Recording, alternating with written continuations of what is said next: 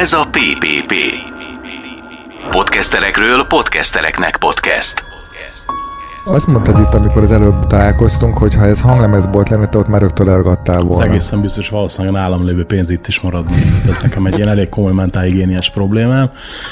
Lemezeket, meg filmeket gyűjtök, meg könyveket, de tudod, hál' Istennek egy idő után az újságíró könyvekből kap repi példányt, meg most már szerencsére elég sok lemezből is kapok.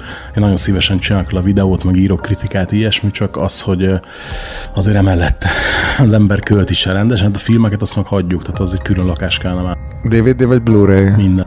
4K nem, ott még, még önuralmat tanúsítok, abban nincsen csak 7 vagy 8 darab, de a Blu-ray van ilyen 1300 körül, DVD meg olyan 4000, 5000, CD-t nem számolom már, 4000 óta nem számolom. De hogyha hanglemez, akkor bakelit is? Az Tehát is van persze, egy 800 darab van az is.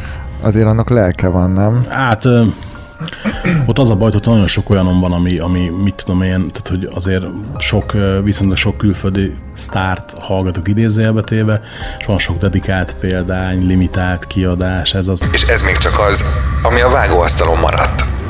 Podcasterekről podcastereknek podcast. Hallgass meg a teljes beszélgetést ezen a csatornán.